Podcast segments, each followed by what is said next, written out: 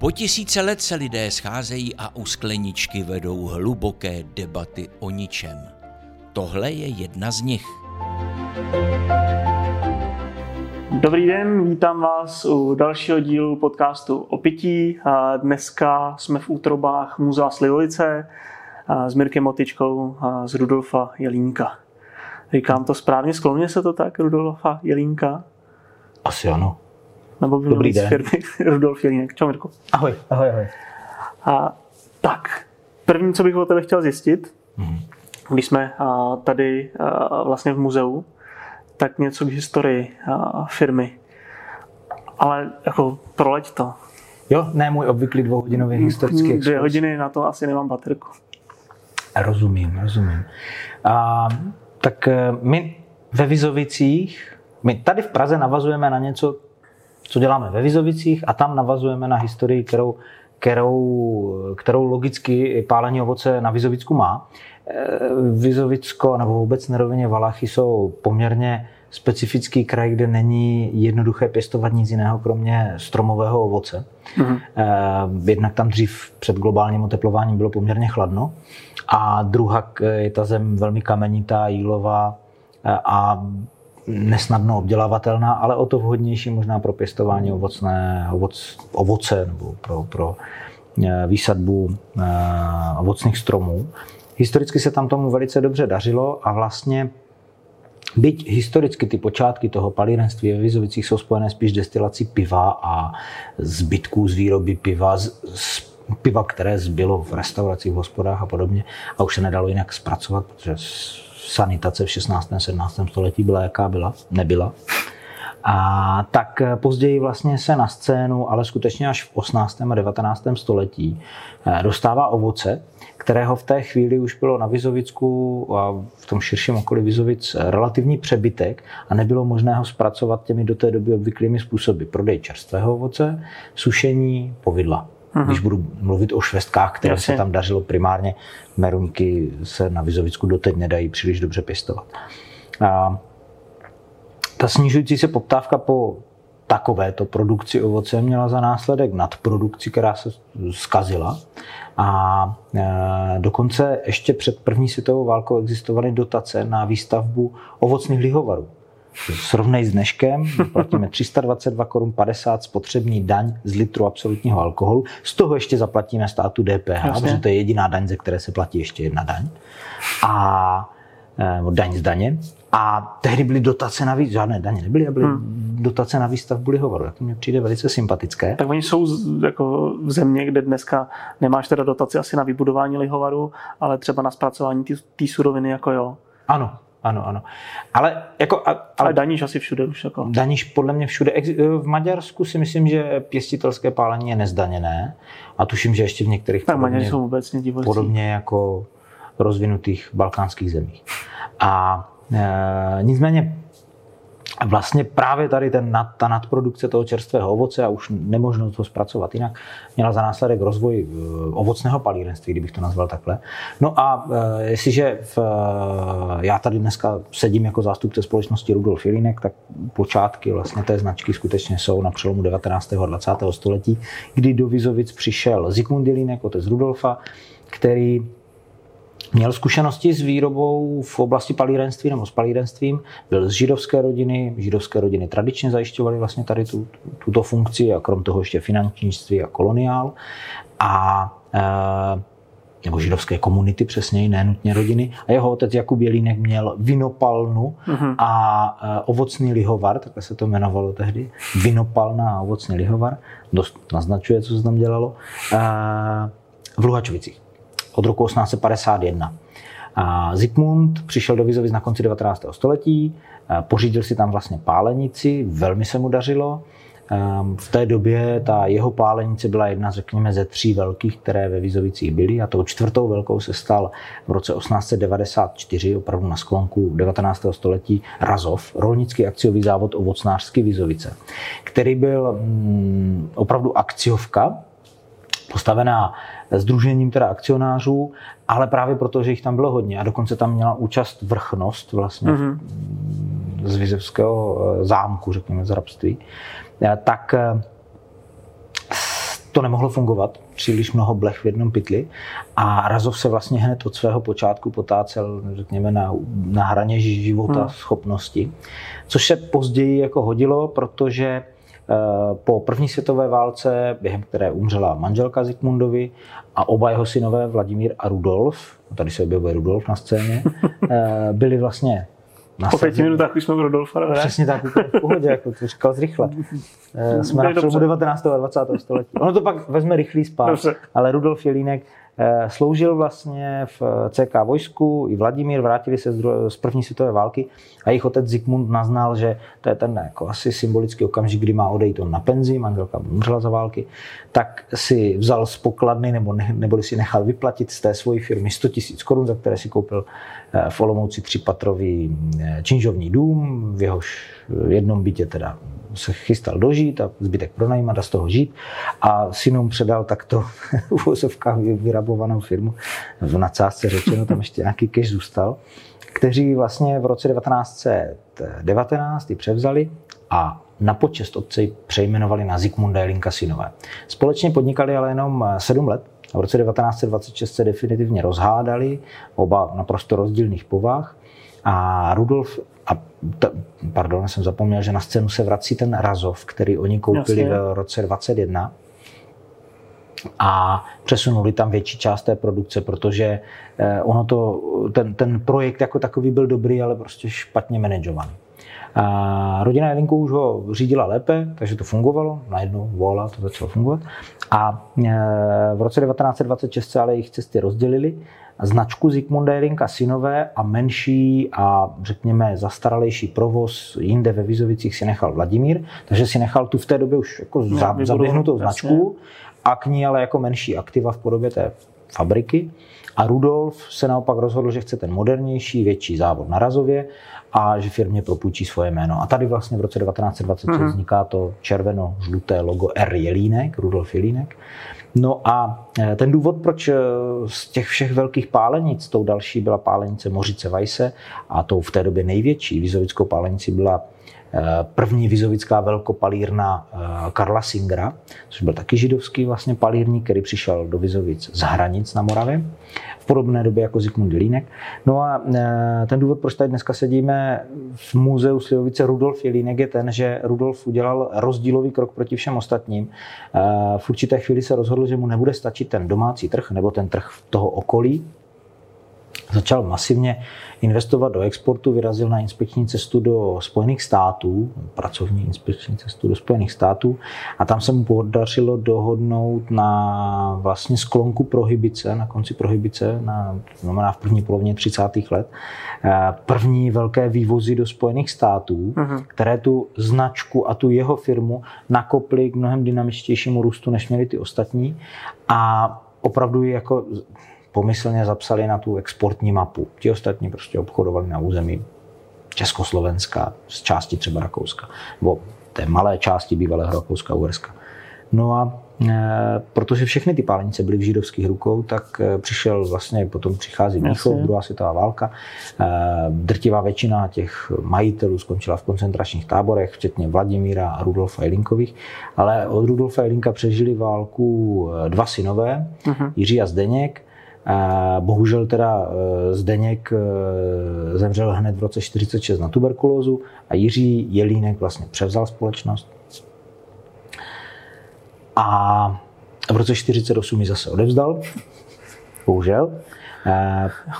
Tam byl vzestup strýců na Moravě. Přesně tak. V roce 1948 bohužel jako e, došlo ke znárodnění nejenom tohoto průmyslu, ale jakéhokoliv průmyslu, většiny průmyslu. No a e, od roku 1948 vlastně byla ta společnost nebo značka Rudolf Jelínek součástí několika národních podniků, takových souhrných. Nejdelší část a nejzaběhnutější byla e, pobočným závodem, a teď jsem zapomněl, jestli číslo 6 nebo 9, to asi není stěžení, slováckých konzerváren, zkrátka SLOKO. Taková zkrátka Seliko, kterou někteří ještě pamatují, je severomoravské lihovary a konzervárny. No a součástí tady toho sloka Eh, byly značky, které se později vyprofilovaly jako Otma, Hamé, Znojmia. To byl skutečně jako byl na dnešní podnik. poměry to byl opravdu velký potravinářský kolos a holding, Linea Nivnice. A Jiří Jelínek, ale když viděl, jak to jako v té jejich rodinné firmě vypadá, on ji řídil dál, ale musel teda odevzdat vlastně ta aktiva. Když viděl, jak to probíhá, tak eh, zobchodoval s československým státem socialistickým tehdy ochranou známku zapsanou nikoli na společnost, ale na rodinu Jelínkových ve Spojených státech. Oni potřebovali valuty, vyvážet, košer slivovici. Takže přepsal tu ochranou známku na společnost, tím pádem na československý stát a oficiálně se vystěhoval přes Izrael do Kanady s celou rodinou. No, dožil se převratu, eh, ale v roce 91 umírá. Jeho v té době už bývalá manželka eh, tím, že se rozvedli, byť na území Kanady, pozbyla restitučního nároku a jejich jediná společná dcera se ho vzdala oficiální cestou. Takže společnost byla potom později privatizována. Zajímavé je, že vlastně celé Sloko bylo rozděleno na jednotlivé podniky až po rozdělení federace a k privatizaci dochází až v roce 1994. Pak se společnost jako spousta jiných chvilku potácela na hraně přežití a někdy od roku 1996 tam majetkové podíly začal nakupovat vlastně současný management nebo současní majitelé a někdy od roku 1998 tu firmu fakticky řídí, takže už docela dlouho. A, a od roku 1998 jsme zažili jenom jeden ztrátový rok a to byl rok 2012, metanolová kauza. Jasně. Zažila spousta z nás v tomhle oboru. A jinak se podařilo tu značku, řekněme, zachránit, rozvinout. Dneska si troufám tvrdit, že jsme opravdu jedním, určitě, určitě jedním z největších výrobců, určitě značkovým, největším značkovým výrobcem ovocných destilátů a na světě. A to proto, že ten obor je dost malý, to si přiznejme. No takhle, a když říkáš ovocní destilátů, a koněky, koněky z toho vylučuješ, to je ovocný destilát. Ty koněk Tak, housey by tě asi jako byly, ne? ty by nás byli. Uh, ne, ano, máš pravdu, jako uvažuji o tom v gardu, v gardu ovoce bez vína. Jo, jo, jo. Protože ono i ty grapový potom asi palírny nějaký, asi by taky asi veliký, že. A to asi jo, ale jako zas tak strašně moc ne. Re- Reálně jako největší konkurence ze strany těch největších kalvádosových značek. Jo, jo. Ale teda pokud dáme stranou víno, no, v tomto případě dělám, dávám. Eh, No a Um, vidíš, bylo to rychle, rychlý historický exkurs do současnosti. Dneska jsme společnost, která je součástí holdingu, který združuje výrobní a obchodní firmu v České republice, eh, výrobní a obchodní společnost v Bulharsku, eh, primárně výrobní a v menší míře obchodní společnost v Chile, tam vyrábíme vlastně hruškovici, tam destilujeme. A potom máme ještě naše ob, různě obchodní sesterské společnosti na Slovensku, ve Spojených státech a několik, řekněme, dalších akvizic nebo investic. A v součtu to skutečně vychází tak, že v průměru ročně předestilujeme, přepálíme, zpracujeme, jak budeme říkat, mezi 15 a 25 miliony kilogramů ovoce. Mhm. A to je teda ale jako napříč těma podnikama. Tak, tak, tak. Jak to Bulharsko, tak Chile, Přesně tak tak, Čechy. přesně, přesně. A kdybych to porovnal, kde toho proteče nejvíc? Nejvíc v Chile. Nejvíc v Chile, kde je to opravdu eh, výrobní fabrika zaměřená, eh, postavená na příhodném místě, přímo uprostřed toho, té největší pěstitelské, nebo uprostřed části, kde se, části Chile, kde se pěstuje nejvíc hrušek Williams. Mm-hmm. Takže ten, ten zdroj toho, té suroviny je opravdu za rohem doslova. Je, Ale tam máte ty sady, nebo, nebo jenom Máme tam vlastní sady. Máme vlastní tam sady. vlastní sady. Ve všech těch zemích se snažíme rozvíjet i vlastní sadařskou pozici, protože byť v Chile je to zatím relativně malé, malé. máme tam 100, přes 140 hektarů vlastních sadů uh-huh. se zavlažovacími systémy a podobně, ale je to skutečně fascinující. My jsme úplně ty samé stromy se pokusili vysadit ve Vizovicích a my s, eh, ve Vizovicích jsme se nedostali ke sklizni dřív než pátý, šestý, sedmý rok života toho stromu. V Chile první hrušky sklízíme třetí rok Hm. a z hektaru máme třikrát takový výnos. To fakt nedává smysl pěstovat eh, na severní jasně. polokouli z našeho pohledu. Takže proto, proto Chile eh, opravdu celá Jižní Amerika nebo Chile, část Peru, část Argentiny jsou nej, jedními z největších producentů hrušek odrůdy Williams. To jsou odrůdy, které disponují tím charakteristickým Williams éterem. To je olej, eterický olej, který vlastně mě už třeba trochu jako vadí, protože jsem toho v mládí vypil hodně a je to ta výrazná, jako hodně bombonová, bomparová jako vůně některých hruškovic. No ale je tak výrazná, že v podstatě v těch hruškovicích dominuje trochu. Absolutně. Ona je totiž jako tak vonavá, že, že zaujme lidi, kteří by jinak vlastně hmm. ovocným pálenkám nedali vůbec šanci. Hmm. Dost možná. Takže tam zpracujeme nejvíc. Na, na druhém místě v tuto chvíli je Bulharsko a paradoxně na třetím místě je ta mateřská společnost ve Vizovicích a ono to má eh, ty, ty důvody jsou opravdu v tom, že z tohoto pohledu je Česko jako i nejmenším producentem toho ovoce. Jo, jakože vlastně tady nemáš, zpracoval bys víc, kdyby tady toho víc rostlo. Mm, mm, mm. Kdyby tady v okolí Eh, ze kterého má ještě smysl to dovážet, Jasně. za které bych jednoznačně považoval ještě Rakousko, Slovensko, Maďarsko, eh, možná část Polska, možná ještě část Rumunska. Jo, to, tohle jsou ještě místa, odkud má smysl to dovést. Ale... Tak musí to mít taky tu kvalitu, ale že jo, nějakou to potřebnou. To je jedna věc. A druhá věc, pokud z toho má být eh, slivovice, která je v čase podobná té, kterou děláme celou dobu a máme prostě vzorky Jasně. Desítky let starých slivovic, tak ještě to chce, aby šlo o švestky, které jsou pěstovány a sklízeny cca podobných podmínkách. No a to, to se bavíme tady o, o téhle oblasti. Srbské a bulharské švestky dávají trochu jinou hmm. uh, slivovici. A tím nemyslím nutně srbské a bulharské odrůdy.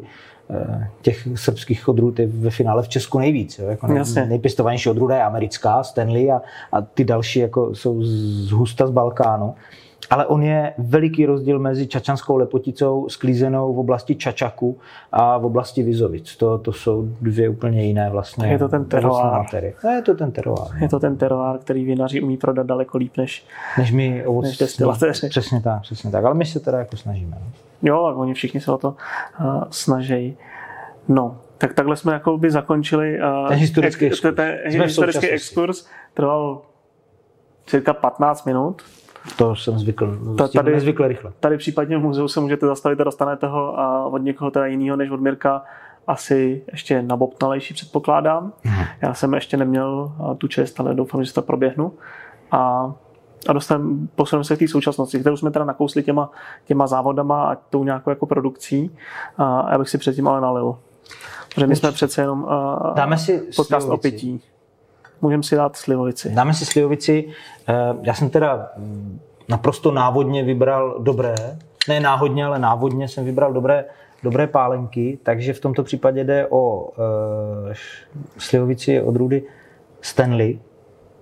A to je teda ta americká... To je americká odrůda, je to kříženec uh, agenské a Grand Duke, uh, vyšlechtěný ve 20. letech v Kalifornii. A je to dneska nejrozšířenější. A co je paradox, Uh, není to švestka, je to pološvestka takzvaně. Hmm. To je, mně přijde, že to je spíš matoucí. Fakticky je to, tak jak to vnímáme my normálně prostě tak je to to modré ovoce samozřejmě. To, že, se, že, že pomologové, vědci zabývající se vědou o ovoci, mu říkají pološvestka, tak to není jako, že je to pravda a polopravda, jo, takhle. je to prostě o tom, eh, že to vzniklo křížením některých tak. konkrétních odrůd. Takže na opití. Je to teda slivovice z amerických švestek sklízených ve Vizovicích na, na Těchlově nad fabrikou.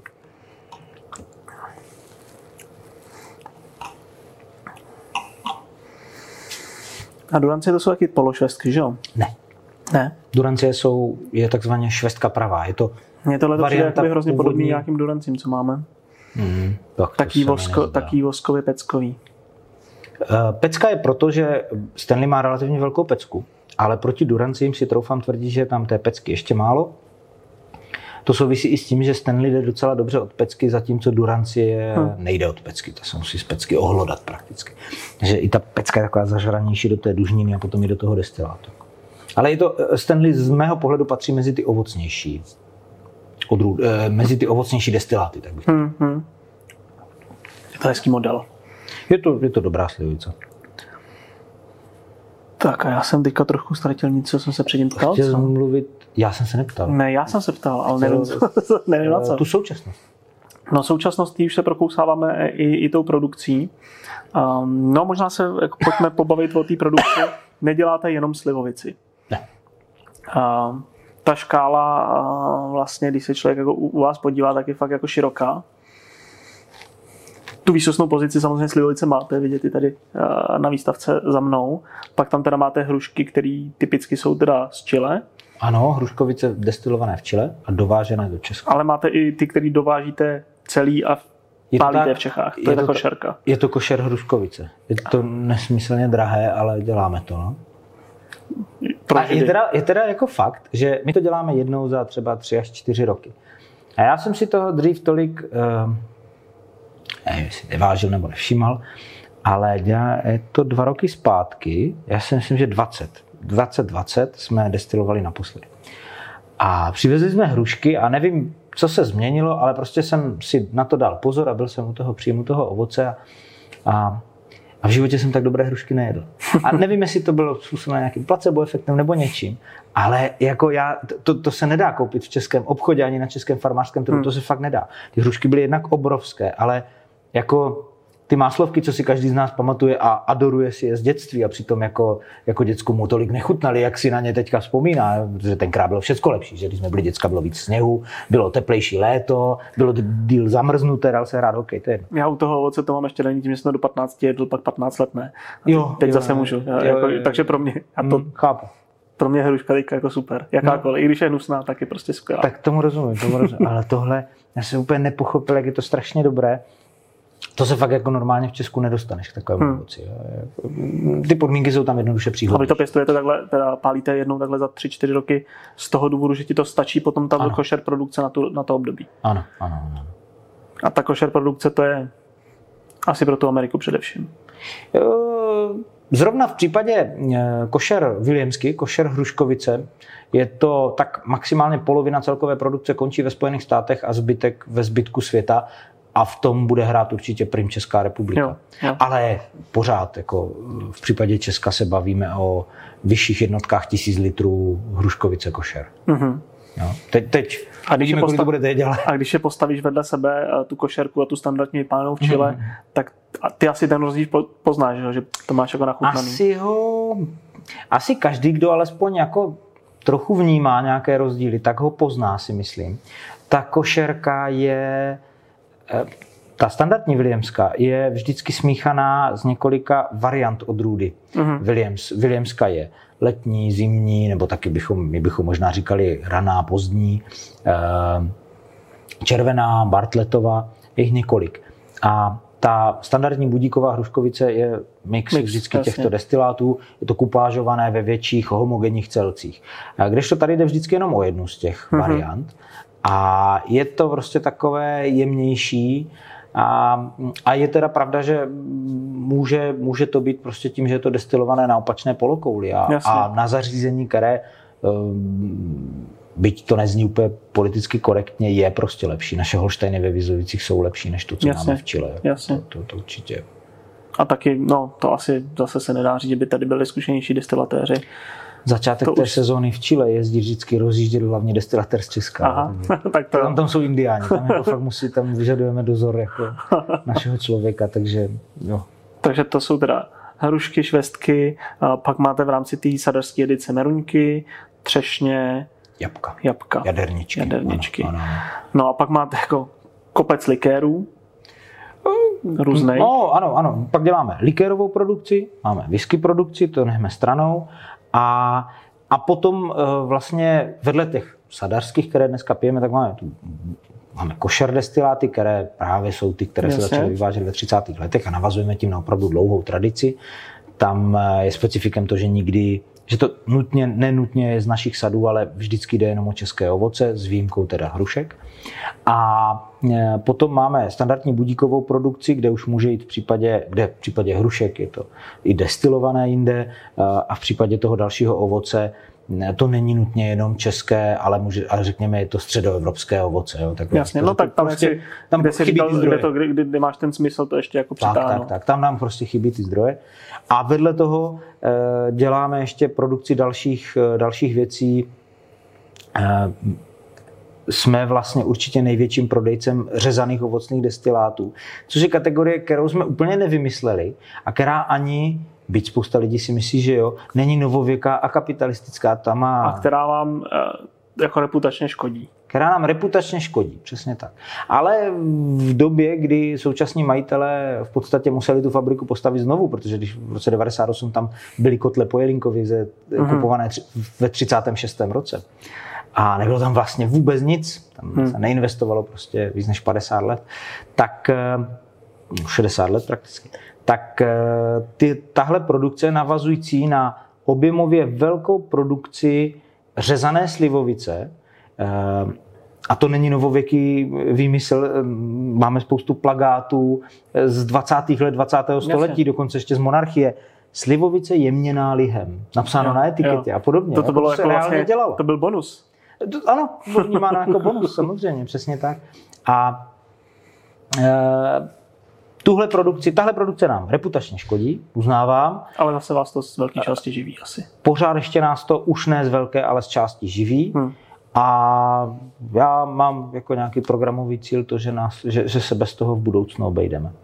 Myslíš, že, Ale že... záleží to potom na tom, to dneska se... už to záleží hodně na těch zdrojích. My už se no. dostáváme na hranu, uh, my bychom ještě možná, nebo ne možná, já tomu věřím, že je možné spopularizovat ty naše základní destiláty, budíkové destiláty, za které dám ruku do ohně, že, že obstojí v kvalitativním srovnání.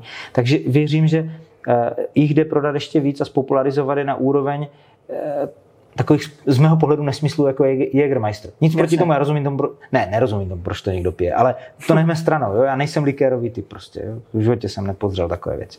Tak a taky ti není 18, aby si zdal a Jägera, Jäger Jo, ale když mi bylo 18, tak jsem si taky nedal. Že? No, tak to je zase tím krajem. Ano, determinace tím, kde jsem Jo, jakože ty si asi jako nepil berenze na jablíčko, jako já v 18. Ne, no. ne, ne, ne, ne. Jo, prostě. Ne. A tady si k té slivici jako nepřičichl, tak si si vzal opasek a měl jsi tam jako 40 berenzenů. Jo, jo, jo, a to si to, to bylo, no, to bylo to bylo, no. Ale já na diskotékách v mládí nikdy nepil, my jsme tam přišli na pití, nebo o pití. Ale uh, Chci říct, že já věřím tomu, že je možné spopularizovat jako ty, ty, ty základní ovocné destiláty natolik, že ta hruškovice a slivovice eh, bude naprosto přirozenou eh, volbou opravdu na úrovni tady těch velkých a spíš dovozových značek, anebo třeba z těch českých takhle Fernetu a Becherovky, protože nic, Jasně. nic podobně velkého tady není ale v tuto chvíli už narážíme spíš opravdu na zdroje, takže musíme jít taky ty to, v Česku Ty jsi to vlastně jako říkal, že kdyby si chtěl prodat to množství, jako prodáš ti řezaný,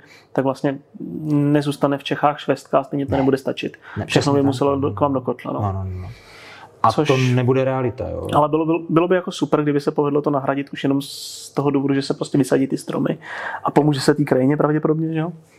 Jo, ale jako takhle to by vyžadalo fakt hodně stromů. Na druhé straně určitě jako jenom takhle přes palec, rozhodně nemám v hlavě žádné čísla, a kdyby všechny solární elektrárny nebo systémy solárních elektrárny byly nahrazené švestkovými sady a Většinou ty soláry jsou na stejných místech, kde by se dařilo švestkám, prostě s, s sluncem ozářené jako stráně, kde nejde pěstovat brambory a obilí, tak kdyby všechny tyhle místa byly nahrazené jako, nebo byly pokryté švestkovými sady, tak by tady suroviny bylo dost. To je fakt. A jako to, je povzdech. Jo. No, jako to asi nenahradíš, ta energie je asi v tuhle chvíli žádanější než, než Určitě je mrzuté, že v Česku se Ale... šlo nejdřív do toho, že se dali solární systémy na, uh, na zemědělskou, zemi, hm, třeba i louky, ale zemědělskou půdu, to mně hmm. přijde jako paradoxní. Jako kdyby to pokrylo brownfieldy nebo Jasně. střechy všech budov tady v Praze, tak bych tomu rozuměl. A na těchto potkáš zřídka a potom projíždíš Vysočinou a vidíš hmm. hmm. nedozírné lány solárních panelů. No ono obecně těch, eh, těch sadů v Čechách spíš ubývá. A to, vás, to vás taky jako vlastně asi dotlačilo k tomu, abyste ty sady si zakládali svoje. To nás v tom utvrzuje, ale ten úplný začátek našeho sadařství byl chvilku po tom, co současní majitelé vlastně mm, skonzolidovali, řekněme, ty podíly eh, ve společnosti a, stali, a fakticky ji začali ovládat, protože vlastně o té výsadbě, ta výsadba se řeší od roku 2000 a v roce 2003 se nám podařilo scelit dostatečně velké uh-huh. pozemky v, ve Vizovicích nad fabrikou na kopci, kterému se říká Těchlov a začali jsme tam vysazovat. A dneska jsme největší pěstitel švestek v Česku, a, ale ano, tohle už je spíš trochu znouzectnost, protože na to místo jsme se dostali naší kontinuální výsadbou, ale současně mnohem rychleji ubývajícími, Jo, jo. mnohem rych, ještě rychlejším úbytkem těch dalších sadařských ploch. No a ještě na tom usměvní, že ta plocha sadu, kterou vlastně vy máte, tak uh, bývalý ministr zdravotnictví Arenberger, že jo, tak ten ani nevěděl, že takhle velký plochy pozemku má. Ano, tak A jsou to jako největší švestkový sady v Čechách. přesně tak, jako bavíme se o zaokrouhleně za to blbých 100 hektarech. jo. No, A, a, už jsme vlastně jako registrovaně největším pěstitelem švestek dneska. No. My v tom hodláme pokračovat, určitě ano. jakože v tom růstu. Ještě vysaz, vy, skupovat, Rozhodně. vysazovat další. Rozhodně, rozhodně, rozhodně. Vidíme v tom veliký smysl. Právě v tom, že teda se nějakým způsobem chováme k té krajině, krajinotvorně, řekněme. A to je jeden rozměr. Druhý, Jedna věc je, jak ty stromy jako prospívají nebo neprospívají té krajině. Jo? Jako eh, řidší než v tom intenzivní, intenzivním zemědělství zavedený způsob výsadby by možná té krajině prospěl víc, i Mhm. pohledově možná. Ale fakticky potřeba si přiznat, že eh, krom toho, že to je teda na husto vysazené, tak to má ještě ten vliv, že z té krajiny dostáváme něco, co, co, co jinak získat nelze. A, a ta krajina v té chvíli vlastně slouží nějakému jako vyššímu účelu. Hmm. Je produktivnější. To je zábava, jako to je nějaké hrozná zábava.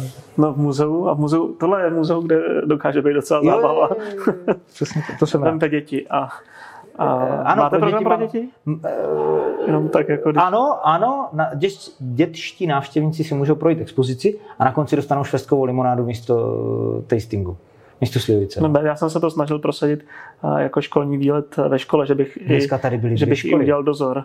Dneska, A dneska tady byly dvě školy, fakt. A to, to asi s učitelem, že? S panem učitelem, paní učitelky asi moc nechcou. Uh, ne, ne, obě ty třídy, co jsem viděl někdy kolem poledne, tak byly s paní učitelkama. Zajímavý. No, možná už ta Praha. popularita, no, popularita, popularita už jako se... A je pravda, že to asi nebyly základní školy, protože jsem si všiml, že některým z těch eh, žáků jsme nesli jako kompletní ochutnávku. Jo, takže muselo být 18+. Plus. Aha, aha. No tak To já jsem myslel, bych jako přivedl druhou třídu již. Hmm, to, je, to je ještě jako dost malé. Jsou ještě dost malé teď. No ale ono záleží, jak jsou naučený. Třeba dcera dokáže rozeznat po čuchu No, jasně. něco, jako kdoule, lišně, Hm? slivku. Jsme trénovali. A, tak poposunem se a na, nemám to, nalej, nalej, co nabídneš. Naleju ti, naleju ti pro změnu slivovici. A v tomto Dobře. případě je to bulharská odrůda Gabrovská. A Je to menší láhev, je to půl litrovka, je eh, relativně omezené množství 485 lahví.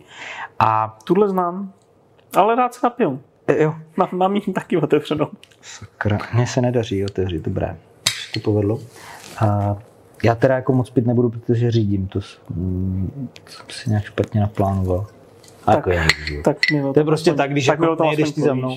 Já ti o tom řeknu. Je to, je No, to, si to příště si to vyměníme, až já se zastavím ve Vizovicích. Tak přijdeš autem. No, tak-. Uvidíme. A, a já v něm můžu přespat. Výborně, v pohodě. A tohle je Gabrovská ročník 2011, takže, a ona byla lahvována ale v roce 2021, takže desetiletá slivovice zrající. Tady jsme se pokusili napodobit, eh, nebo napodobit, eh, eh, okopírovat nebo do, do, dodržet způsob zrání, který je obvyklý pro domácí slivovice nebo do, pěstitelské doma Prostě produkované, demižon. to je jedno, skleněný demižon. Většina našich slivovic zraje v nerezových tancích. Máme i eh, malé tanky o objemu eh, 700 nebo 1500 litrů, takže opravdu na ty malošaržové odrůdové Jasně. destiláty jsme nachystaní taky, ale tady jsme si zkusili eh, to dostařit vlastně v deseti, eh, ne, pardon, to je, to není, to jsou půl litrovky, takže v pěti 50 litrových, to je 250. Tak. Takže máte pět 50 litrových skleněných demižonů. Ne, my máme jako desítky, ale tahle byla Jasně. pěti. Rozumím. Tak leží tam ještě něco dalšího. Ano, ano, ano máme tam Jasně. ještě další destiláty, přesně tak. Schovávají se ještě. Mhm. A zkoušeli jsme, a my jsme část nechali i v tom nerezu, a teda nevím, jestli tím nezhodím trochu ten příběh, ale není to výrazný rozdíl. No, Sklo versus nerez, oba jsou to Je to naprosto prostě inertní no. materiály, takže, takže tak ty, ty jsi to někde jako říkal, že taký to zakopávání slivovice je prostě principiálně blbost, že ta hodnota je tam jenom emoční. Jo. Což jo, já si si myslím, že zakopávání slivovice je blbost. No. Zatím si stojím. Já jsem spíš zase jako slyšel hlasy od uh, některých paličů, že to dlouhý zrání ve většině případů to může spíš poškodit, než že by ti to jako zušlechtilo. Ono to totiž vždycky zdůrazní ty základní um, charakterové vlastnosti toho destilátu. Oni spíš vyplují na povrch. Ten čerstvější destilát je vždycky takový mm, bohatší, jako, jako i destiláty, které nejsou tak dobré, nebo v čase se ukáže, že nebyly vlastně tak dobré, tak jak mladší mohou být uspokojivé, jasně. mohou být dobré. A časem se v nich zdůrazní nějaká vada, charakterová vada, a, a, ta, už, a ta už potom, tak jak u lidí, no přesně tak, to je jako, dětsko, dětem odpouštíme všechno a potom jsou z nich parchanti. Eh, je to tak, že vlastně, že, že se to může zdůraznit, takže hm, jako pokud to zraje v inertním prostředí, ne v dubovém sudu, kde je, nebo v, třeba v sudu z jakýmkoliv sudu. Dřeva, v sudu, a, eh, tak eh, tam, tam se očekává, že bude docházet k procesu jinému, než je jenom prosté hmm. zrání, jako esterifikací při občasném prozdušení ve skle nebo hmm. v nerezi. A, tam to prostě změníš ale ve chvíli, kdy to necháváš jenom ležet a, a dozrávat vzájemným působením sama na sebe, hmm. tak e, ty rozdíly nebudou nikdy tak dramatické. Hmm. A, a naopak může se stát, že to bude horší. Já s oblibou říkám, že e, jako když se nepovede slivovice, tak není řešení mi nechat 10 let odležet, protože to bude 10 let stará nedobrá slivovice. Hmm. To prostě není úplně řešení. Logicky. A tahle dobrá, 10 let. Jo, jo, jo, to je tato... Zrající uh, dobrá slivovice. To je 10 let stará dobrá slivovice, asi teda dopiju tu Stanley. No, je lepší podle mě než ta Stanleyka, subjektivně. Nebo není. Lepší mě chutná víc než ta Stanleyka. A může to být i eh, tím rozdílem toho věku. Ta Stanley je 2020? Je o 10 let. Tak tam to nemusí, no dobře. A je otázka, jak by chutnala Stanleyka v roce 2 11 to bylo, ta Gabrovská sklízená. Mm-hmm. Jo, jestli, jestli prostě ten ročník zrovna nebyl zajímavý. Jo, jo, jo. Uh, nebyl. dobře, dobře. My jsme Stanley lahvovali, to je docela pikantní, ono to tak vychází, my vždycky vybíráme vlastně z, ze všech těch odrůd. A Stanley vychází vždycky po pěti letech, byla v letech 10, 15 a 20. Jo, že v těch letech vyjde, vyjde jako nejsilnější odrůda. Je to tak? No. A to, mi, to mě zajímá, tohle to vlastně. Vy děláte v té vizovické edici tak čirou, tam vlastně vyberete vždycky tu nejsilnější odrůdu. Ano. A ten Opět zbyt, subjektivně. Jasně. A ten zbytek vlastně jako, ty tomu říkáš kupáš, jak jako sleješ uh-huh. a necháš dozrát na švestkách. Ne zbytek. to ne, protože my z těch vizovických sadů vyprodukujeme mnohem víc, než těch 10 tisíc sedmiček, které v součtu dneska jsou. 5000 lahví odrůdové a 5000 lahví zlaté. Mm-hmm. Takže 7000 litrů. My toho z vizovických sadů vyprodukujeme o dost víc. Ja? Z pravidla.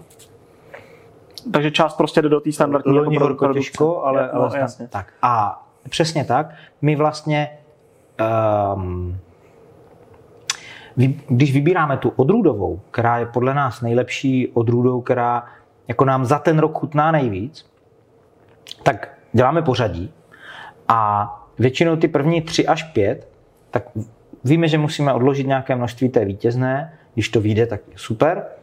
A zbytek té vítězné a další za ní následující ročníky smícháme v nějakém poměru navrženém Petrem Marečkem, prostě výrobním ředitelem dneska, dříve šéfem pálenice. Ten si tam jako dělá blend takový, prostě si to je taky blend jako master. Blend, blend, blend master. master. a master of the blend. a e, ten potom, e, v tom potom macerujeme ty sušené švestky. A zbytek těch destilátů, těch slivovic z toho daného ročníku smícháme do budíků. Hmm. Takže a nebo to končí je, ve standardní produkci. A nebo je použiješ na něco, jako jste udělali posledně ty uh, room finishe a, a nebo některé takýhle experimenty. A nejzajímavější z těch let ještě necháváme, takže my máme Gabrovskou z roku 2011, ona byla v roce 2011 i lahvována jako takhle, jako odrůdová. A, a pak jsme ji vlastně o deset let později znovu nalahvovali a deset let jsme ji nechali ležet hmm. v nerezu. Čili jsou dneska lidi, kteří si to vlastně můžou porovnat. Jo. Ten vliv jako jo, dozrávání. Jo, jo, jo. A zjistí, a ten rozdíl mezi nimi je brutální. Ne, mezi nimi je brutální rozdíl a my nevíme proč. Eh, já nevím proč a ten, ten, ta, ta takto lahvovaná gabrovská chutná úplně jinak. A neumím říct no, vidíš, proč. A ty si před chvílí říkal, že Já se ale bojím, jako, že, že, že tam je chyba v tom, jak se to lahovalo tady v tomto případě. Jo. Jo? Pojďme dál. To. Dobře, dobře, dobře. Ale, ale to jsou ty rané dřevní roky té vizovické edice, kde jsme se toho spoustu naučili. Tak, bych to hodnotil dneska. Jo? Jsme se spoustu naučili. A skutečně dneska e, tam máme, já nevím, e, asi 30 sudů a asi 20 tanků a slivovic, primárně slivovic, z posledních vlastně 12 sklizní uh-huh. A možná už jenom deseti, možná ty nejstarší už jsou úplně pryč. A v různém stádiu zrání, ležení a podobně. Ještě máme něco v těch demižonech. Takže máme to jako takhle, mm, ty nejhezčí věci, co nás nejvíc bavily, si prostě ještě šetříme. A upřímně řečeno jsme relativně dlouho ani nevěděli, jako, co s tím.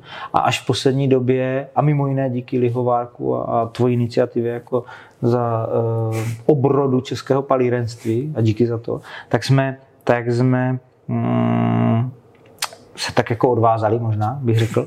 A začali jsme lahovat právě tady ty minisérie, vyloženě ty, ty, ty malé, eh, které nás hrozně baví tou různorodostí. Není to tak, že se z toho snažíme udělat investiční fenomén, aby si eh, lidi kupovali za tři tisíce půl litrovku, takže to stojí z mého pohledu ještě rozumné peníze. Eh, a, ale dává to lidem možnost, jako, je, je to napití. No je, je, to, je, to... je to podle mě tak jako uh, lidem to lidem to dává možnost ochutnat něco special a vám si to vyzkoušet zase taky, že jo? Přesně tak. Pro nás je to svého druhu laboratoř hmm. a my děláme pokusy na lidech. to je hezké. Jo, jo, jo. Ale neškodné, naprosto neškodné. Naprosto neškodné. Pomineme litr alkoholu. Jasně. Nadměrné množství škodí zdraví. Jo. Minister zdravotnictví by nesouhlasil, ale... A, do určité míry. Jako. Tak já nějaký ten experiment bych ochutnal. Co, co si myslíš, že je vhodnější jako první ochutnat? Třešeň určitě nebo meruňka? Třešeň, určitě třešeň, tak já si, to, já si to tady vypláchnu. Významně lehce. výraznější. Z logiky věci. Meruňky jsou vlastně vždycky asi oproti třešni. Určitě. No a tohle je, už je tam opravdu jenom na dně. A je to takový for a pokus. My máme vlastní třešňové, meruňkové, švestkové, sady a vedle toho máme ještě v těch sadech, a to bych nenazýval, že to je samostatný sad, máme ještě vlastní jaderníčky, máme vlastní oskoruše, jalovec, řadu dalších věcí. A, a třešně máme v Kostelanech, kde se historicky dařilo třešním. Tohle je vlastně druhá sklizeň a e, ta třešňovice sama o sobě je hrozně dobrá mě moc chutná. Jo. Vždycky je to nějaké subjektivní hodnocení. A tady jsme si teda vyhráli s tím, že jsme sehnali od uh, Honzy Stávka, což je vinař, který je, se specializuje na fortifikovaná vína, tak jsme sehnali dva sudy, eh, v tomto případě po jeho fortifikované Frankovce, ta Mernkovice je potom ze sudu po červeném lokusu, uh-huh ten for je v tom, že já jsem až po té, co tam byla asi 14 dní a já jsem se šel podívat a ona je růžová sakra, jsem si to dočetl, lokus červený, on má totiž i bílé víno, které se jmenuje lokus a je to takové to sladké fortifikované víno bílé a já jsem chtěl tenhle sud a nějak jsme se přehmátli, takže to byl sud po červeném lokusu. Takže toto je vlastně taký omyl. To je omyl, to je omyl. Ona neměla být růžová, ona měla být jako do zlata. To by odpovídalo i té etiketě jo, jo. a i, i té meruňkovosti nebo meruňce. Jo, jako růžová meruňkovice tak je trochu... Co, to, co trochu... tomu udělá červený lokus teda potom. A ale teda... tohle je ale teda třešňovice po Frankovce. A... Ona výrazná teda není. Jak jsi říkal, že je výrazně, ta, ta meruňka daleko výraznější, tak tohle není nevýrazný. No to ne, Je to ne, hodně ne. aromatický. Je, je, je, je to fakt jako voňavá třešňová třešňovice a je ještě fakt podpořená tím sudem. Frankovka je, uh, Frankovka, zejména ta tady Stávkova je známá tím, že vedle čokolády a kafe jsou v ní hodně cítit višně a třešně. Já nejsem, já nejsem úplně vinař, takže to, tohleto... To je taková příběh, příběh. Je to ten příběh? Příběh, příběh. Ale... Já jsem storyteller. Čokoládu, jako něco takového na čokoládovělého bych tam cítil. Hmm? To sedí. To jako... Nicméně to fakt dobrý. Je, je, mě to, mě je to, to taky strašně jako, při, příjemně překvapilo, hrozně mě to Taky bombonierový bych hmm? jako řekl. No. Má to, vlastně šlo to dolů na nějaký 41,5% alkoholu uh-huh. a vlastně je to, nevím, 8 měsíců staré, jo, 7-8 měsíců starý destilát, z toho půlku eh, té doby to strávilo v tom sudu tu růžovou barvu to chytilo hned po 14 dnech. Jasně. A pak už se spíš jako maličko ztrácela a myslím si, že kdyby to tam bylo dlouho, tak by přešla do hněda. Mm-hmm. Ale já jsem si chtěl dopřát ten for, že budeme lahovat sice s červenou etiketou, ale růžovou třešňovici, protože ten for se mě prostě jako líbí. No. A myslím si, že to jako je fajn, že se to, jako ne, není to, že občas u toho ovocního destilátu a taky ty jako whisky, whisky lidi říkají, že tam jako leží chvilku a vysvětlit, že jako by byla škoda, kdyby tam leželo dlouho, že tady jako ta chuť je už v samotném tom ovoci a není to potřeba dostat z toho klacku, je komplikovaný, tak tady je to jako hezky podpořený. No. Víš dobře, že já mám whisky znalci a milci jako dlouholeté zkušenosti, takže to jako přesně vím, o čem mluvíš. Jako mě, ten rozdíl mezi eh, produkcí, a my to děláme oboje, takže to můžeme srovnat si troufám tvrdit, ten rozdíl mezi produkcí ovocných destilátů a whisky je to, že my si od toho slib, sudu neslibujeme, že z té původní materie uděláme něco úplně jiného. Hmm. A u whisky to tak je. Protože mě třeba, já jsem zvyklý pít i New Make jako sladový destilát, ale to je něco zcela jiného, než co potom čekáme od Jasně. po těch minimálně třech letech, že vyleze z toho sudu.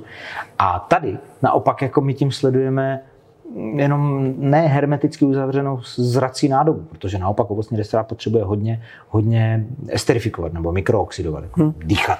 Chceš to prostě jenom jako trošku někam posunout, maličko ovlivnit, ale ne tak. jako přejet. Ne, aby to sešlo z cesty. Máme i destiláty, které přejedeme dřevem. Eh, ty naše opravdu staré eh, family rezervy, ty slivovice, které jsou 10-20 let v sudu, tak ty už jsou dřevěné na ultimu. To už, to už, mm. to už jako... V tom... Ta family rezerva, co, co jsem jako pil tehdy tady, tak uh, jako nebyla to švestka. Tak už jo, to člověk, nepije jako, člověk nepije jako slivovici, ale nebylo to, jako bylo to právě taky jako hodně těžký, hutný, jako, ale neřekl bych dřevitý, že některé ty whisky, jak já do jo, toho vím, jak jako nelezu, tak ty jsou prostě taky dřevěně zemitý, jakože prostě, jestli přijde, bych jako odsumlával klacek. Jo, jo, jo. jo, a tam jako nevidím důvod. No, jo, ale, ale u té family rezervy, byť to prostě se švestkou už nemělo jako moc společného, tak to bylo jako pěkný pití, nebylo to jako oklacko. Hmm. Je to takové, ano, ty, u těch slivovic, které my máme dlouhé roky v sudech, tak se nám daří, řekněme, překryt ten původní natyrel, ta, ta slivovice už toho neleze, to fakt ne, ale není, je, je to, že to je ovocný destilát a ne whisky nebo rum, to uhádne každý podle mě. A teď jako se můžeme bavit o tom, jaký. A upřímně řečeno, e, nemáme Meruňkovici 30 let v sudu. Ne, ne, neměl jsem takovou. Měl jsem takovou a nevěřím, že byla 30 let v sudu. Já jsem neměl a přijde mi teda Meruňka obecně do sudu spíš jako hloupý nápad. No. Byť dostaneme se k tomu a jako není to první, jako uh, pár týdnů zpátky jsem se dostal vlastně k Meruňce od uh, Ondry Dlaboli uh, z Palírny Dlabka, která byla moc fajn. Jo? Hmm. A ta starovická standardní je taky moc fajn, ale je to trošku jako jiný sud, že jo? Hmm. Je to trošku jako jiný přístup než standardně. A Ondra ten to měl podle mě normálně v dubu, ale jako bylo to prima, ale mám k tomu taky jako jsem takový ostražitý vždycky, když jsou tyhle ty jako destiláty, které standardně se do jako sudu nedávají. Má to svůj důvod, proč se tam prostě většinou nedávají. Jasně. Jo, většinou se tam prostě dává, když se to jako podělá, jo, což a, v tom lihovarnickém průmyslu se děje tu a tam taky a já se k takým naštěstí nedostávám často. Jasně. já si myslím, že, že u té Merunkovice to není typické a u řady dalších není to typické, protože v obecné rovině Merunkovice e, není úplně destilát určený k archivaci. To se má pít, dokud to je. Hmm. Navíc se toho dělá v Česku tak málo, protože ta produkce opravdu velkopavlovických meruněk, které jsou na to zdaleka nejvhodnější, je, je tragicky malá. Eh, že a, a pravidelně, jsou, pravidelně jsou postihovány jarními mrazy. Globální oteplování znamená, že před 20 lety bylo v lednu minus 20 a v květnu plus 20 a teď je v lednu minus 5 a v květnu občas taky minus 5. že se to tak jako rozprostřelo. A v průměru je teda teplej. A bohužel i v měsících, kdy, kdy se nám to vůbec nehodí. Tak eh, vzhledem k té poměrně malé produkci eh, meruněk o to spíš si myslím, že se Meruňkovice mají vypít, dokud jsou. Hmm. protože jsou dobré. My i tu, my, eh, i tu starovickou a i tahle Meruňkovice jsou v těch sudech pár měsíců. To fakt není tak, No že to- tam to- necháme 10 let. To mi když tak jako řekni teda k této uh, stejný příběh jako u Třešňovice, že ležela uh, v tom sudu jako standardním tom pomeruňkovém dřevě. Ne, ne, ne, tahle byla jenom v tom sudu, byla v Nerezu a potom byla v sudu Jo, po jo. červeném lokusu, což je dezertní víno, Jasně. slad, sladké A taky víno. tam byla jako chvilku nějakých pár měsíců. Jo, píšeme to na etiketě. Čtyři měsíce. Tak, Tak chvilka, si- tak já si nabídnu. No, určitě, nalej si, nebo já ti naliju klidně. no. Nalej si, obsluž Já si nabídnu. Jo, jo, jo. Já se do toho uh, taky umím uh, být s problémy dostat. Ale mě dej šťopku taky. Budu řídit až za hodinu. Ta barva je prostě růžová, to jsem, s tím jsem nepočítal, jo? Tohle, tohle nebyl úmysl. A nebyl to úmysl, ale je to uh, příjemná barva. Na návštěvu. Máme návštěvu.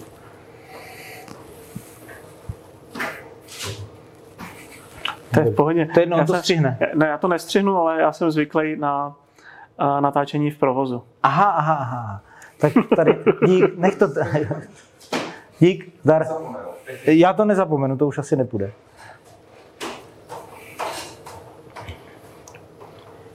A tady to podle mě to víno ovlivnilo jako hodně docela. Hmm. Hmm. Jako už ve vůni není tak jako meruňka jako aromatická. Marmeládovo-merunková. No není to prostě tak výrazný, Hmm. že ten cud to tady trochu pozmol. Tak, trošku to jako setřelo tu výraznou meruňkovost. Ale mě to osobně nevadí. Mně třeba naše budíková meruňkovice přijde až moc meruňková. Já, prostě je to tak, že to, já eh, se tady k pití tady těch to- věcí dostávám tak, že si dám dvě piva a potom si dám dvě štamprle meruňkovice a vlastně jako to vůbec neladí spolu. To je No to neladí, příliš to je- výrazné. to je jasný, no. to je fakt na pití, to není na panákovanou. Tak to je jako- prostě na, na cucání. A jo. po dvou plzních jako meruňkovice asi ne to, no. Není to nejlepší nápad, není to nejlepší. A ta slivovice třeba ta do toho pasuje. Jo, zejména takové ty méně výrazné. V obecné rovině prostě na kombinaci s čímkoliv se hodí méně výrazné pití a je lepší. No a teď já se tě možná zeptám, No. mm, což jako je to jedno z témat, který jsem šel probrat a teď už jsem takým tomu klasickém freestylu, kde nevím, kde, kde jsem začal a kde chci skončit. A, tak vlastně, co vy a barová scéna? Protože jako já to vnímám jako hrozný nedostatek a, ovocných destilátů, že ty barmani s nimi prostě nepracují. Protože pro ně je samozřejmě jednodušší prásknout tam vodku, která je úplně neutrální do jakýkoliv drinku, nebo gin, který je prostě vonavej. On se gin s tonikem dělá blbě z něčeho jiného. No dobře, nemyslím gin s tonikem, ale a pak máš prostě mraky rumů, které jsou jako v koktejlech. Proč se to nedělá třeba jako z Merinkovice, která je výrazná, která by přece se dala krásně jako zapojit? Neplatí to ultimátně, není to tak, jako že by s tím nikdo nepracoval, ale málo. z logiky věci je potřeba si představit, nebo je potřeba si přiznat a, a přijmout jako fakt, že a, česká barová scéna a řekněme minimálně ta její lepší část odpovídá nějakým celosvětovým trendům. A my jsme v tomhle řemesle jako hodně na výši, fakt jsme dobří. A nemáme se za co stydět, spousta českých barmanů působí napříč celým světem ve špičkových podnicích. Ti potom, jako řekněme, jsou tím přestup, tím oslým můstkem jako do, do Česka. A tedy pokud si přiznáme, že ta uh, barová scéna v Česku víceméně odpovídá té, té světové špičce, Jasně. tak přejímá ty trendy a z logiky věci sem nemůžou přijít ze světa trendy týkající se ovocných destilátů, protože ovocné destiláty v tom světě neexistují. Tady máme velkou nevýhodu, že jsme byli součástí nikoli koloniální, ale antikoloniální velmoci, která i když chvilku eh, okupovala nebo provozovala, nebo jak to říct, jako kolonizovala Mexiko, tak ani z toho nic nevytřískali, vlastně hmm. Habsburkové, takže eh, ten obrovský rozdíl, jako přiznejme si, jaký je jako technologicky, ideologicky bychom mohli říct a, mm, a spotřebitelský, jaký je rozdíl mezi eh, grapou a slivovicí? Já odpověď znám, slivovice je lepší. No podstatně. Uh, jak to, Není že... to odpadek, jako ne, ne, Dobrý, to, že to, odpadky. dobře, jako. tak, tak ještě jinak eh, slivovice a kalvádos. Nebo i koněk. Roz, celosvětová rozšířenost těchto nápojů nesouvisí primárně s tím, že by jedny byly lepší a jedny horší, ale souvisí s vlivem té lokality, kde se začaly produkovat, na to, řekněme, celosvětové dění. A to ať už prostřednictvím kolonizačních jako snah. Odtud vlastně eh, toto je to rozšíření rumu, whisky a vodky jako tří nejsilnějších světových kategorií lihovin v obecné Jasně. rovině. Podobně gin se vlastně jako sice původně z Holandska, ale přes ale, Velkou Británii a koloniální velmoc dostal do celého světa. Eh, Francie koloniální velmoc, takže vývoz koněku a v menší míře armaňaku a v nejmenší míře kalvádosu a to souvisí s velikostí té produkce. A my máme tu nevýhodu, že jsme byli součástí zaprděné střední Evropy, která se nikam nedostala. A je teda ale pravdou, že až mnohem později, jestli se nám něco povedlo, ale taky jako si přiznejme, že v menší míře, tak eh, vyvést do světa ideologii českého spodně kvašeného ležáku plzeňského. Jo, jasně, tak to se povedlo. No. A nám se zatím, jako producentům typicky českých pálenek, se nám zatím nepovedlo, zatím, podtrhuju, s tím svést a bude to o to těžší, o co méně českých pivovarů je v českých rukou, hmm, hmm, hmm. vyvést do světa spolu s tím tu myšlenku. Grapata se nerozšířila, protože by byla Itálie eh, koloniální velmocí, ale eh, proto, jak se rozšířila italská kuchyně. Hmm. V každé pizzerii na celém světě mají nějakou grapu. A díky tomu, že v každém městě, včetně malo měst v Česku a prostě na Filipínách je pizzerie, tam mají nějakou grapu. A takhle se grapa dostala do světa a každý, každý, kdo trošku se zajímá o alkohol, tak tuší, co je grapa. A nikdo to nepil. Hmm. To není dobrý. Jako, jo. A e, nám, se zatím ještě, jako nám, nám se zatím ještě nepovedlo jako s úspěchem českého piva, ale na rovinu ne, určitě je v Česku víc pizzerií než v Itálii plzeňských pivnic pořád. Jo? To, to, a to zůstane. To zůstane, no. Takže eh, nám se jako... Takže bychom měli fandit Plzni, aby se rozšířily český pálenky nebo, nebo dostali do českých nebo barů. pivu plzeňského typu. Jako tak, klidně, jo, takhle. Ale, ale eh, jo, to je možná cesta, jak to svést. Ale... No, no, ale máš problém ten, že ani v těch hospodách, kde je klidně značkových plzeňských, tak pálenky je vlastně málo. No tady v Česku definitivně, samozřejmě. To je prostě Mě hrozně baví ten argument, když my někam přijdeme a, a dozvíme se, no a tak v plzeňské pivnici, mm, Jelinka ne, my bychom chtěli nějakou maloseriovou značku. Takže jsem v plzeňské pivnici. Na baru je Jägermeister, Tulamorka, Jameson a Jack Daniels. A na ovocné pálenky uplatníme nějaké nesmyslné pravidlo, které dost determinuje Malý jejich jako... uplatnitelnost jako na tom baru. Jo? Říkám, no, tak ale já si myslím, že budoucnost eh, českých ovocných pálenek je jako růžová. No, já v to doufám a já pro to udělám hodně.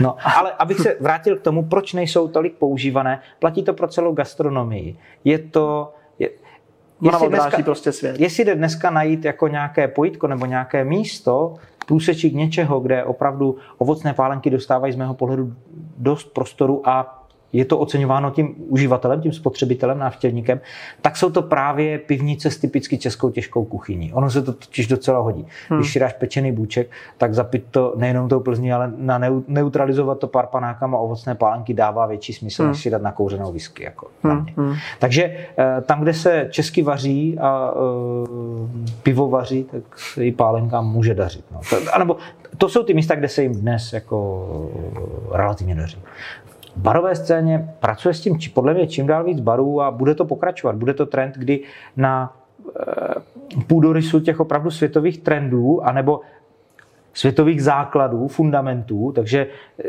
jako abych umíchal eh, dobrý drink ze slivovice, tak nejdřív budu muset umět umíchat všechny ty, všech Jasně. těch top 100 koktejlů, které jsou prostě Jasně.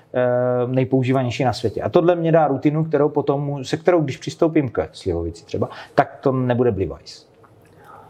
A existuje pár dobrých drinků ze slivovice. Jo, tak to bez zesporu. A, ale prostě málo barů, kde je dostaneš. No a to je, jako já jsem, kde, jsem, kde jsme to byli v Hemingway, fantastický drink jsme dostali z jabka a ze Blkovice, bylo to skvělý.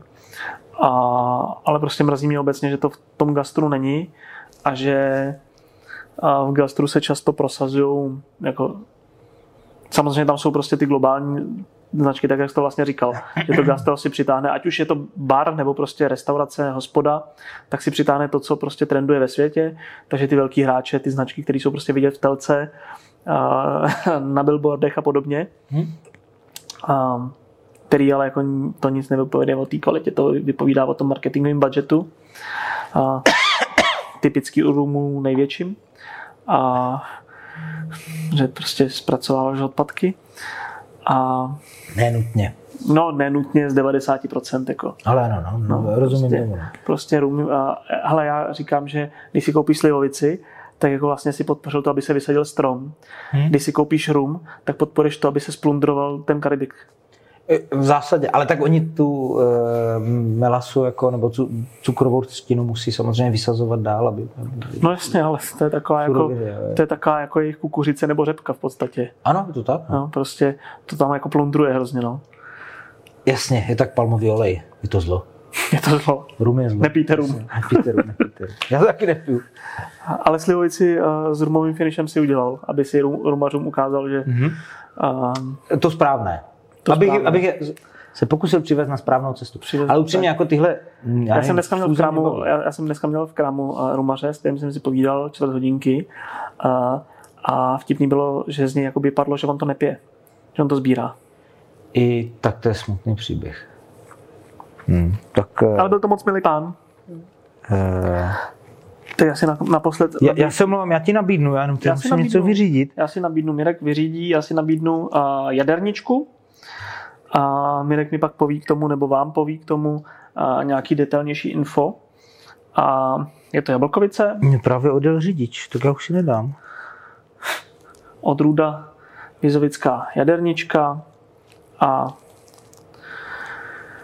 není Vizovická moravská jadernička, tak Vizovická čtu na etiketě a je to taková zvláštní odrůda za mě a moc zajímavá. Mám v tuhle chvíli portfoliu, nebo máme v krámu a chutnal jsem Jo. Mám v portfoliu dvě, chutnal jsem jich vícero a vlastně nikdy mě nesklamala. Že to jabko je prostě zajímavý do toho destilátu. To je hrozně dobré jablko v obecné rovině. Mě e, s ním mám spojený takový jako... E, pro mě jako z, z velké části symbolem Valach, Uh-huh. A, a ještě takovým, který jako se pojí i s krajem, odkud pocházím. Já jsem ze Slovácka a na úpatích Bílých Karpat je těch jaderníček taky hodně. A na Valašsku mě vítají taky vlastně jaderníčky, které jsou tam zůsta vysazené kolem cest. Mě baví tohleto vaše jako dělení se na celky o desetikilometrových hranicích. Jako, chceš mi říct, že jako vy tady Žižkova Vinohrady nerozlišujete? Mm, jsem Pražák. Jo, tak ty jsi Pražák. Já znám spoustu Žižkováků, kteří nesnáší Vinohradák. No, to jsou taky ty jakože... A pak znám spoustu Pražáků, kteří fakticky eh, bydlí jako asi tak blízko centru Prahy, jako já tomu Slovácku na těch Valachách. K tomu slouží to rozlišování na tady ty místopisné celky. Dobře. Ale je to brutální rozdíl samozřejmě. Slovácko je úplně jiná země. No a to, to v té Praze to nerozeznáš. Jako ne, vy to tady ten, tady ten jížák, stodulky nebo Vinohrady, jako dobře, na Vinohradech máš nižší baráky a, a jinak stavěný ulice, ale prostě mě to, já ty rozdíly vidím i v té Praze. Ale e, a, a, tak to, ale u nás už jsou ty rozdíly, já nevím, jestli to platí v Praze, to je zajímavá otázka. E, u nás, e, kdybych přepnul do svého jako rodného akcentu, tak, tak budu rozpoznatelný, že, že jsou ze Slovácka, a kdybych se pokusil napodobit ten valašský, nebo nedej bože hanácký, což je furt, se bavíme o, o úsečce 100 km. Jasně. Max. Tak, eh, tak jsou to brutální rozdíly a jako podle toho identifikuješ, odkud ten člověk pochází. A. To vy to tady máte mnohem zmatenější. Vy a, nevím, no tak tady, úplně, jsou, vy, vy nemluvíte, vy zpíváte. Tady, tady, tady většina lidí jako je z Moravy. Samozřejmě, tady v Praze jako... Vě, většina je z Moravy lidí, a ze Slovenska, ale a, a mě třeba jako se někdy jako historicky ptali, jestli nejsem plzeňák. A já jsem říkal, jako, že a, jako bydlím na výpadovce na Plzeň. Jasně. jo, jako. Jak mě to mohlo vědět, nevím. Plzeňský to tam přivezli. Jako. ale, a, no, ale jako myslím si, tady akcenty jako nejsou. Nějaký lokální, že by jako na Jižáku se mluvilo jinak. Že by tam každý mluvil jak Vladimír, Vladimír 512 nebo 518. 518 je jedno. To není jedno. Je to jedno, je. Počkej, počkej. Já PSH. Já taky PSH nemusím, ale Vladimír 518 je Vladimír 518. Tečka. Dobře, Nicméně, číslovka. nicméně eh, Jadernička. jaderničky, je to velice stará odrůda jablek a na nich je velice sympatické to, že rostou v relativně nehostinných, poměrně nadmořsky vzato vysokých, odjel ten řidič, poměrně vysoko posazených eh, polohách, dozrávají tam úspěšně. A co je zajímavé, je to ta odrůda jablek, které když eh, které jsou celé žluté, na Valachách se jim říká limonky nebo lemonky, hmm. jako, jako připomínají citrony i velikostí, vlastně jsou to jako fakt jak dětská pěst. A eh, z té mm, strany, odkud svítí slunce, tak jsou načervenalé. A když spadnou, tak se na nich sice udělá otlaček, ale nezačnou od něho plesnivět. Takže Mhm. jsou ideální pro dlouhodobé uskladnění. Ale jsou to malé jabka, které jako vlastně ten strom nasadí většinou do hodně plodů a jak jsou ty jabka malé, tak prostě mají takový jako charakter, jsou takové charakterní, kdyby se tak řekl. A zase je jako velký rozdíl mezi jabkama, které jdu, s- jdu s shodou okolností pěšky z práce, tak si utrhnu, když už jsou zralé na podzim ze stromu to jabko, tak takové jabko nekoupíš. To, to, to se Počkej, nedá. a jaderničku jako normálně to sníš, když říkáš, že je to mrňavý, má to spoustu Není jadírek. to už z mrňavé, toho- to ne, a nemá to spoustu jadírek. To není o tom, že to má spoustu jadírek. To se jmenuje Tak- jaderníčka od toho, No. že ve chvíli, kdy to jabko dozraje, a tedy buď spadne, nebo ho utrhneš, tak eh, se, ty, se v tom jadřinci, jadřinec, tak se v něm ty jadírka uvolní v těch svých buňkách, Jasně. nebo jak to nazvat, a to hrká. Jo, proto, aha. Takže to vlastně hudební nástroj. No, ne, jako, tak moc to slyšet není. Ale prostě, když s tím zahrkáš, a je to, je to přezrálé nebo zralé jabko, a, e, a jsou teda z hodou okolností hrozně dobré na destilát. I čirý ten destilát, je z nich jsem zační. Tahle jaderníčka zrála e, od roku 15, 4 roky přibližně v, v dubovém sudu po whisky. Prostě starý vyšeptalý sud, to je to klíčové, protože my potřebujeme, abychom to tam mohli nechat dlouho a nezdřevnatělo to příliš. Jasně. Ale musím říct, že i čirý je ten destilát, je, pil jsem spoustu jablkovic, teď nevím, my jsme je neměli na koštu, když jsme posledně byli spolu v komisi, jak tam nebyli, Ne, myslím, ne, jablkovice. měli ale jako člověk má možnost a- ochutnat na koštech spoustu jablkovic, protože jablko je nejrozšířenější ovoce v Česku, takže se tady pěstuje ve velkém, tudíž se i pálí ve velkém, hmm. ale zdaleka ne všechny jablka jsou vhodné na destilaci. To, to, to, je to podobné jako se švestkama, ale, ale řekl bych, že větší část jablek je nevhodná na destilaci než těch švestek. Ale a k tomu vlastně zajímavý uh, jako point, já jsem, když jsi mluvil o těch pomolozích, a, tak já jsem byl na Pomo Days, s dcerou jsme byli loni v Průhonickém parku Aha. a nemám mě za to ráda, protože jsme tam šli jako na přednášku do sadu. Myslel si, jestli bude běhat o- okolo stromu, tak jsme se zastavili u jednoho takového polomrtvého stromu a 30 minut tam stála a pak jsme šli pryč. Pak už mě stála jako z přednášky pryč, už to neunesla, ale ty byly zajímavý v tom, že oni vlastně říkali, že a, v Čechách je spousta odrůd, které jako nejsou pojmenovaný. Nikdo vlastně neví pořádně, Aha, co to je za odrůdy, že především jako na severu teda jsou, v severních Čechách. A my jsme se totiž bavili o Hruškovicích. A já jsem říkal, že vlastně O kromě... hruškách možná spíš. No, no, Hruškách, no. Ale no, My jsme se bavili o Hruškovicích A, chápu. ale já jsem říkal, že vlastně na ten destilát se používají v Čechách v podstatě Williamsky, Lukasky, konference a muškatelky. A, a on říkal, a jaký muškatelky? A já jsem říkal, no to já nevím. Prostě muškatelka. Říkal, těch je 30 druhů, že jo? jo že teď si vím, že to ovoce je takhle jako rozklíčovaný do takových jako detailů a přesto máš prostě někde v severních Čechách jablka, o kterých oni vůbec jako nevědí, co to je vlastně jako za odrůdu, Mhm. a říkal, ale z nějakého důvodu se tam sadili. Jo? A my si nemyslíme, že to všechno bylo jako na marmeládu. Uh, jasně, jasně. Jo? jasně. Já jsem říkal, ty herkot, my jsme začít nějak jako sklízet a zjišťovat, jestli to nejsou právě odrůdy na, naopak super vhodný jako pro destilát. No. To jde zkusit u všeho. Ale toto je hrozně zajímavé téma. Já, ač jsem to nestudoval, tak mě to jako hodně chytlo, to ovoce, tom, protože jsem na druhé straně ale nikdy nepil nic jiného než ovocné destiláty mm-hmm. a v posledních letech whisky. A mi se dostala do ruky, protože já jsem jako relativně slovácký patriot, tak se mi dostala do ruky eh, publikace, takhle tlustá knížka, a pomologie slivoní a, regionu Dolňácka. Nebo tak nějak se to jmenuje. Já nespolu si přesně nás.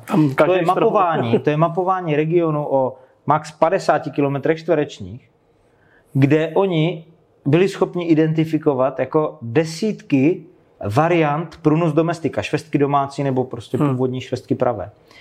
Uh, jako bez přehání desítky. To, to, to je neuvěřitelně hnidopišská práce, podle mě eh, jistě záslužná, na straně druhé naprosto matoucí, protože prostě ano, tam, a tam jsou vyfocené ty stromy, jejich plody a ano, toto jsou to je, to je skupina pěti významných starých víc než stoletých stromů, eh, tady za kapličkou v Hroznové lhotě eh, a ty švestky, které to plodí, jsou jiné než ty na druhém konci dědiny. To si umím představit, ale jako fakt se tomu, jako ta pomologie věnuje ještě do takovéhoto detailu. To mně přijde už trochu absurdně, protože to je jak, já nevím, jak porovnávat kapra z Vltavy a z Labe. Jo, kdybych to... No budou tam rozdíly. Možná, přesně, jako, asi tam najdem rozdíly, jo, nikoho to nenapadlo. A přijde mi, že se v tom někdy hledá něco, co, co v tom jako není, ale samozřejmě, že kdyby jenom jako, že, že z každého z každé odrůdy ovoce, anebo z každé odrůdy švestek, nebo každé odrůdy hrušek to chutná jinak. Ale ještě hrozně záleží na tom, kde ty stromy jsou, jak dlouho tam jsou, jaké stromy, pokud potřebují opilovače, jaké stromy jsou v okolí a jsou jejich opilovači Jasně. tedy, anebo jsou-li samozprašné, jaké, jaké, eh, kde jsou a tedy co dalšího ty včely. Eh, prostě vlivu kotel jako těch vlivů je, musí být desítky, jako, nebo stovky, jo, prostě je to příroda. Nejlepší je teda jako, nebo takto, sympatické na tom je, že v domácích podmínkách, to je velká výhoda těch domácích koštů a velká bolest toho, že většina těch domácích pálenek je vlastně hrozně hnusná.